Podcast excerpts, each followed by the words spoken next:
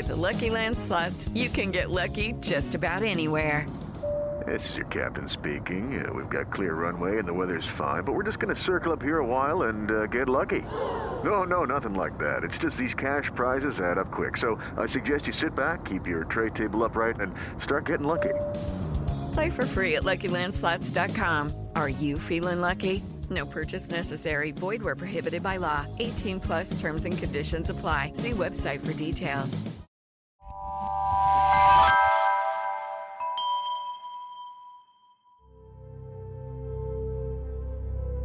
I'm Ken Harbaugh, host of Warriors in Their Own Words. In partnership with the Honor Project, we've brought this podcast back at a time when our nation needs these stories more than ever. Warriors in Their Own Words is our attempt to present an unvarnished, unsanitized truth of what we have asked of those who wear our country's uniform. Thank you for listening, and by doing so, honoring those who have served. Today, in the first of a two part episode, we'll hear from Lieutenant Colonel Winston M. Roche. Lieutenant Colonel Roche served in the National Guard during World War I. He was 93 years old when he recorded this interview. Uh, I'm a retired Lieutenant Colonel Winston M. Roche of the uh, United States Army as 7th Engineers of the 5th Division, Regular Division. I'm 93 years old, and uh, I served in World War I for over 22 months. And uh, then when I came out after the armistice, I enlisted in the National Guard and retired in 1943 all we had were a few regulars who were on the Mexican border fighting uh, the Mexican bandits who were continually sniping at Texas and uh, those border states. And uh, I suppose that they had uh, desires on getting California and the West Coast back into their hands. But they were rebels and they never lasted long. They just a continued nuisance. They would come in over the border. And uh, I served in the last portions of the famous 7th Cavalry organization that was on the border under John J. Pershing, who later became the commanding general of all World War I troops. I think he was the first five star general that we had. But uh, basically, it was a real citizens' army and was composed mostly of young men, oh, in their teens, up to 25 or so, that were in business, school, or just graduating from school, and uh, on the farms of course, I could ride a horse. I was raised on a, a farm, but uh, I knew nothing about cavalry warfare. So uh, it's just the background of what the officers faced, the terrific job that they had ahead of them to train us and bring us up to a, a stature that would withstand modern warfare. And uh, they, of course, knew a hell of a lot more than we did about what we were going to face in France. Now, that war had been going on since 1914, and we didn't go in until April the 6th, 1917. And I went in in late May in 17. So naturally, we were aggressive, cocky, well protected kids. We had all had been brought up by good families. We went to church. All of my friends went to church. I still go, I just came home in church. And we had ideal boyhoods. We had all the, all the things, swimming holes and everything, nothing uh, technologically advanced or anything like that. Uh, we had the telephones that you rang at the turned a bell on to talk through and stuff like that. And uh, so uh, our mo- movie uh, movie theaters, all of the pictures were accompanied by a pianist.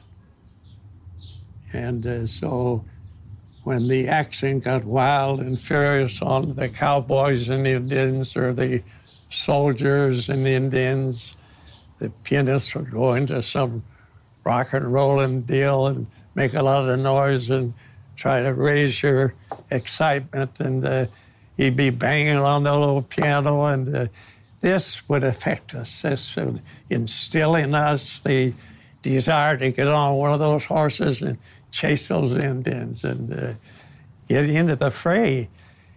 Then the uh, magazines would carry once in a while pictures, wonderful pictures drawn by artists uh, of the uh, action on the Western Front.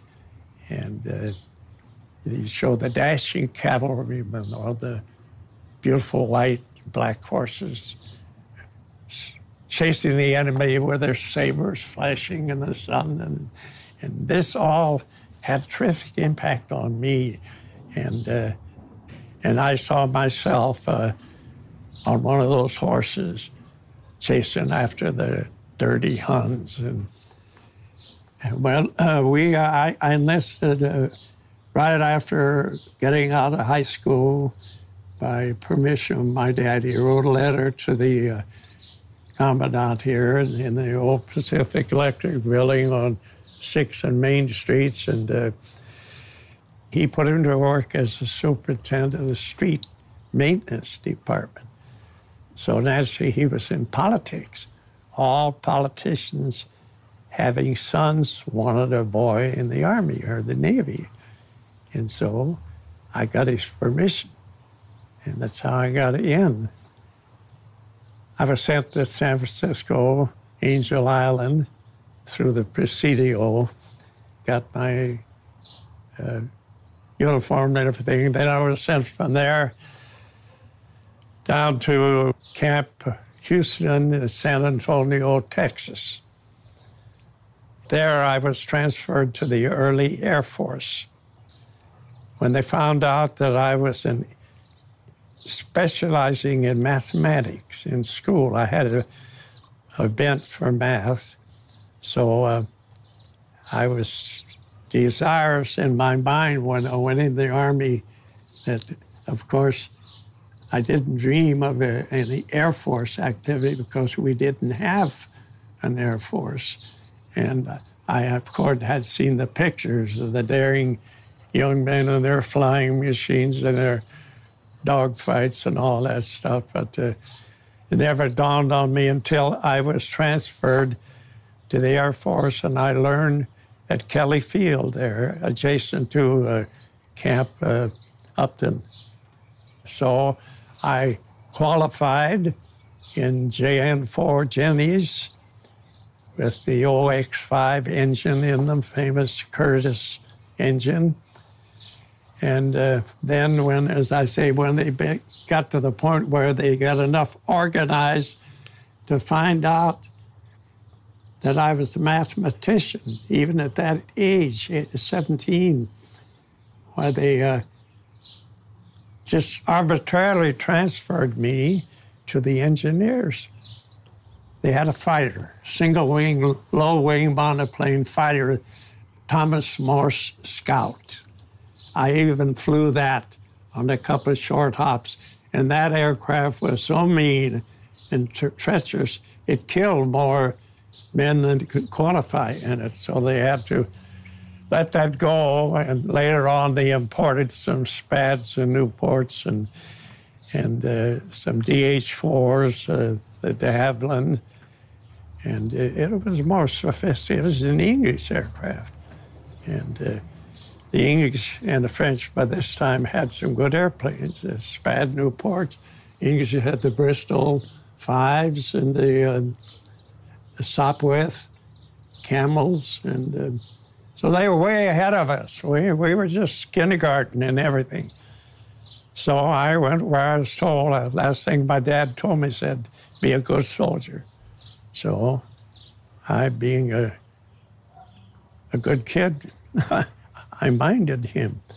And all through the war, I remember what my dad told me, be a good soldier. And I was.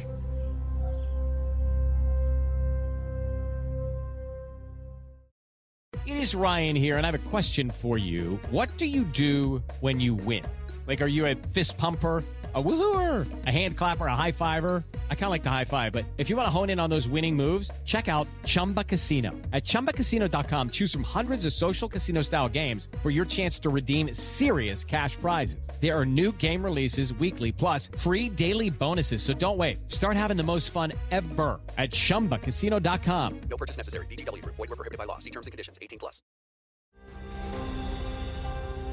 I became a a trainee, engineer trainee. Was sent immediately into the, we had earthworks trenches at the camp in Texas, in San Antonio.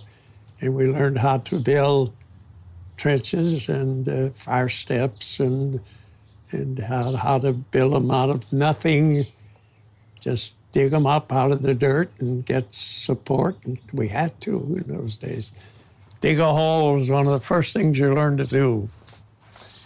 And so I progressed on through. And of course, I was in France 30 days after I enlisted here. I was 3,000 miles from home in 30 days.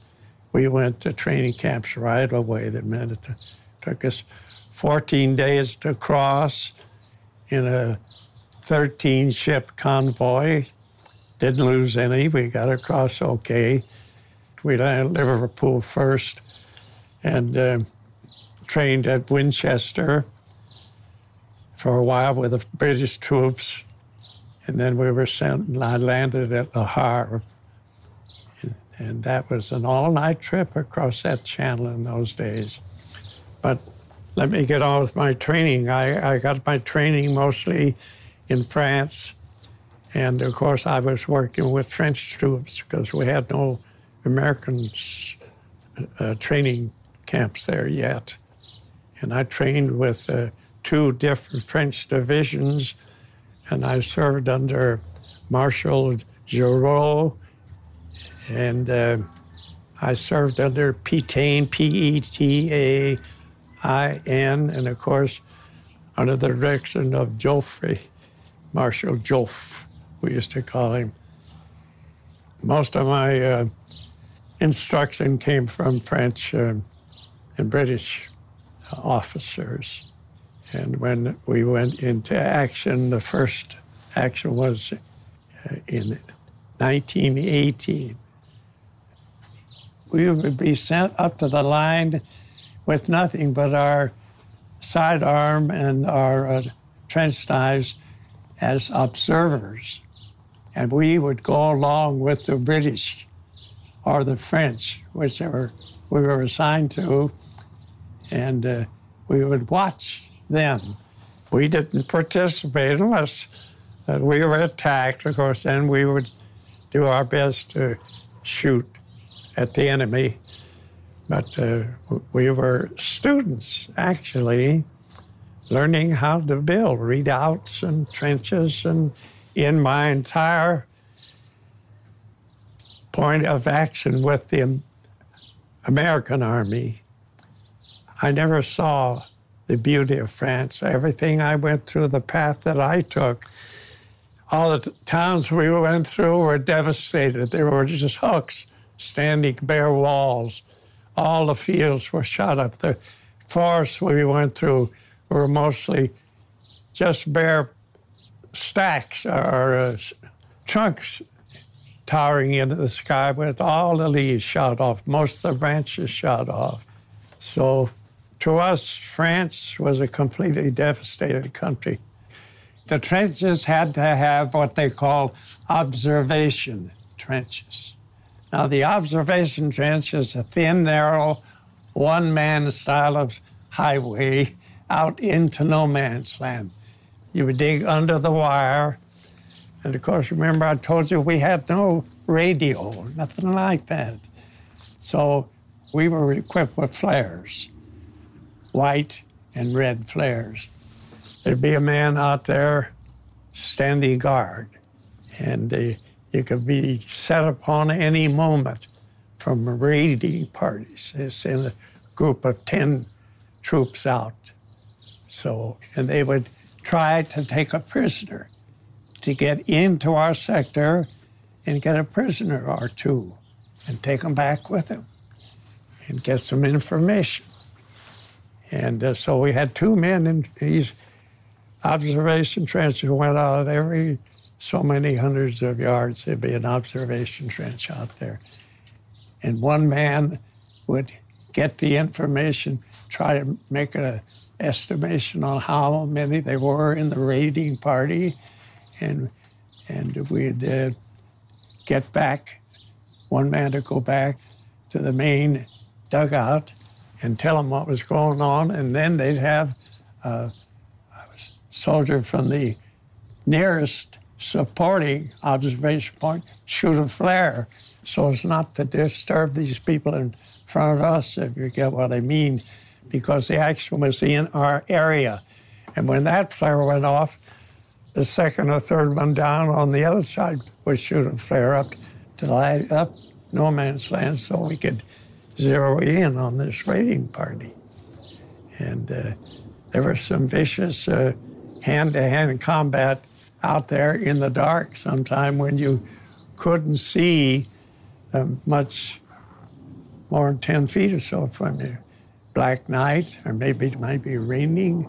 So uh, to talk about combat and tell you what it's like is impossible. Think for a moment how would you feel if I told you now and there was someone in my driveway who was threatening us. And I gave you one of my old trench knives and told you to go out there and, and stick this guy if he had to be stuck. If he wouldn't leave, stick him in the stomach. You don't think about killing a man per se. My reactions were was just an object. There was a dark object out there right in front of me, and I had to pump two or three shots into it, which I did because I didn't, I couldn't stop and think I might be killing some father or son. You can't think about those things. It's either him or you.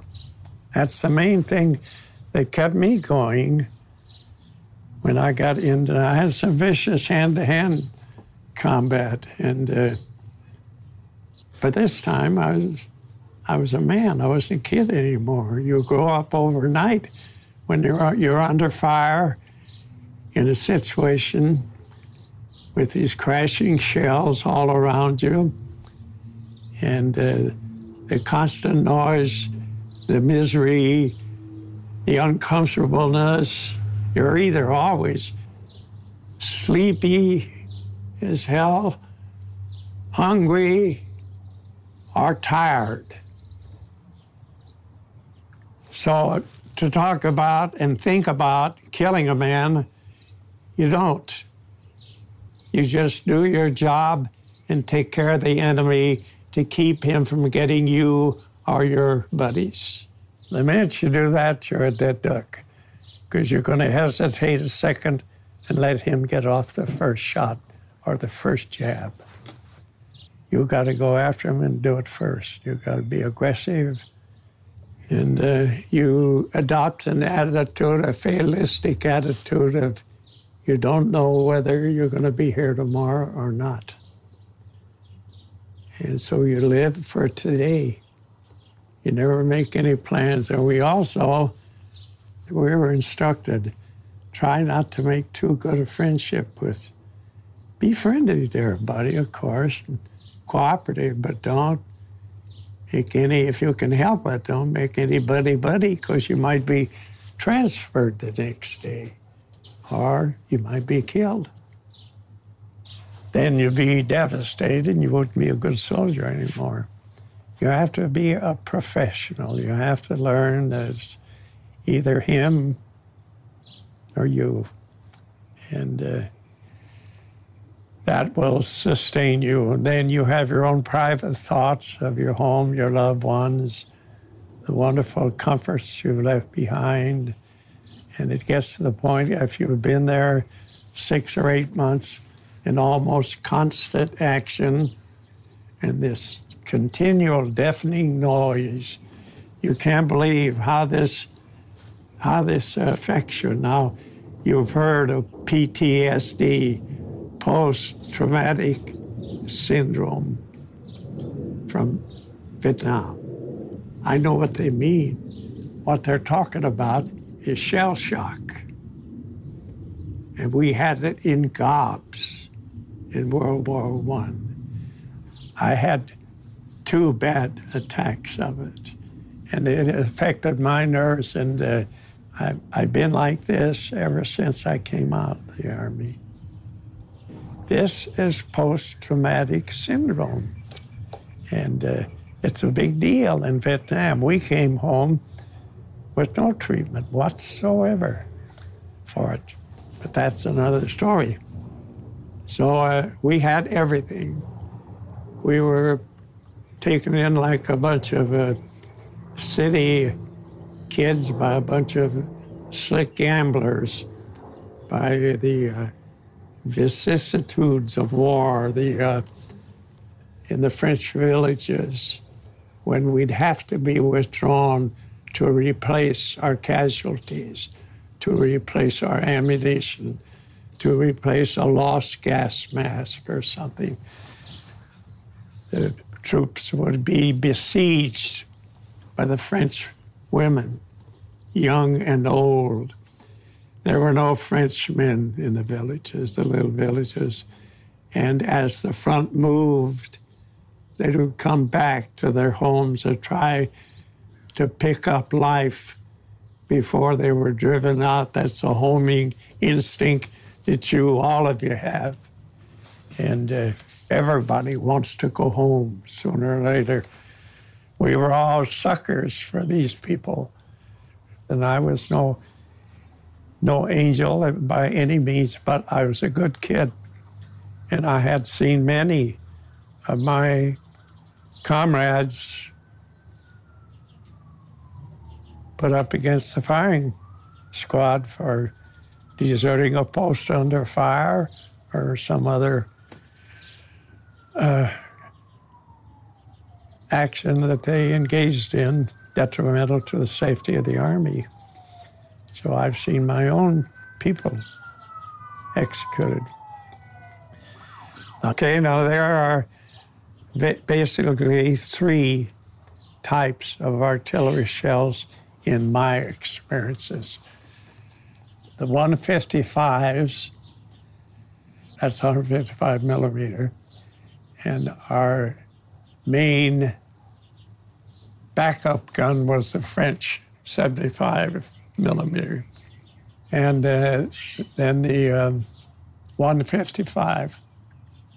155s were used for demolition in the rear, support bases, ammunition dumps, roads preceding uh, an assault, and things of this kind. And then we had the 4.09, we had the 75 millimeter, and we had the machine guns and the mortars, Stokes mortars, and things like this. But uh, there's an old saying in the Army you never hear the one that hits you. So if you hear them coming, you, you get to the point where you think, well, I hear that sucker and it's not going to hit me.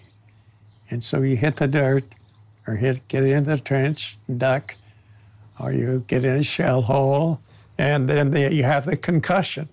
And I've actually had my helmet blown off with the chin strap under my chin.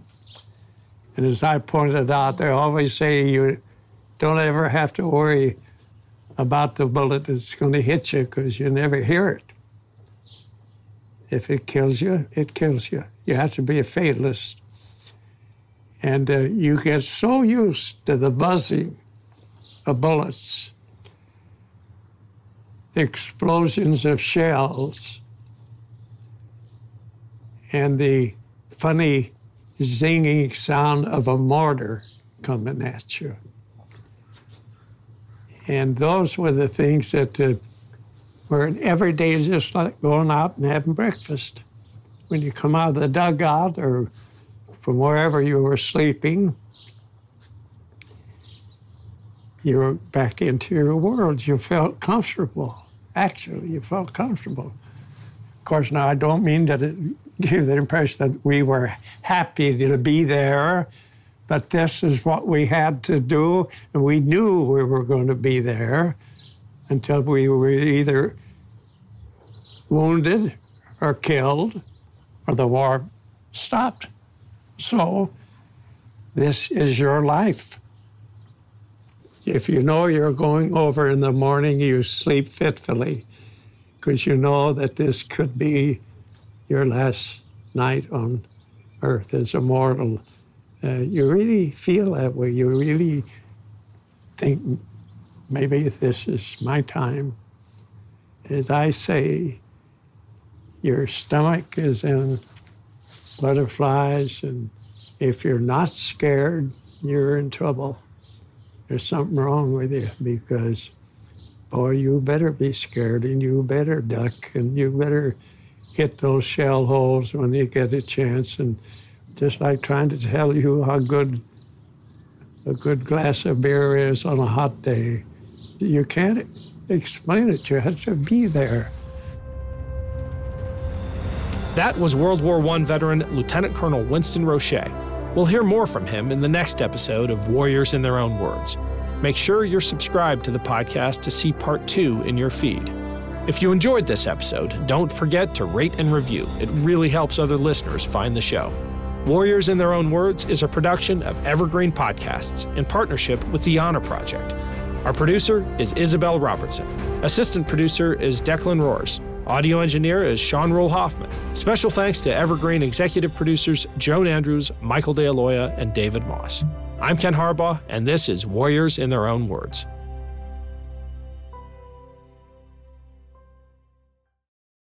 Hello, it is Ryan, and we could all use an extra bright spot in our day, couldn't we? Just to make up for things like sitting in traffic, doing the dishes, counting your steps, you know, all the mundane stuff. That is why I'm such a big fan of Chumba Casino. Chumba Casino has all your favorite social casino style games that you can play for free anytime, anywhere with daily bonuses. That should brighten your day a little.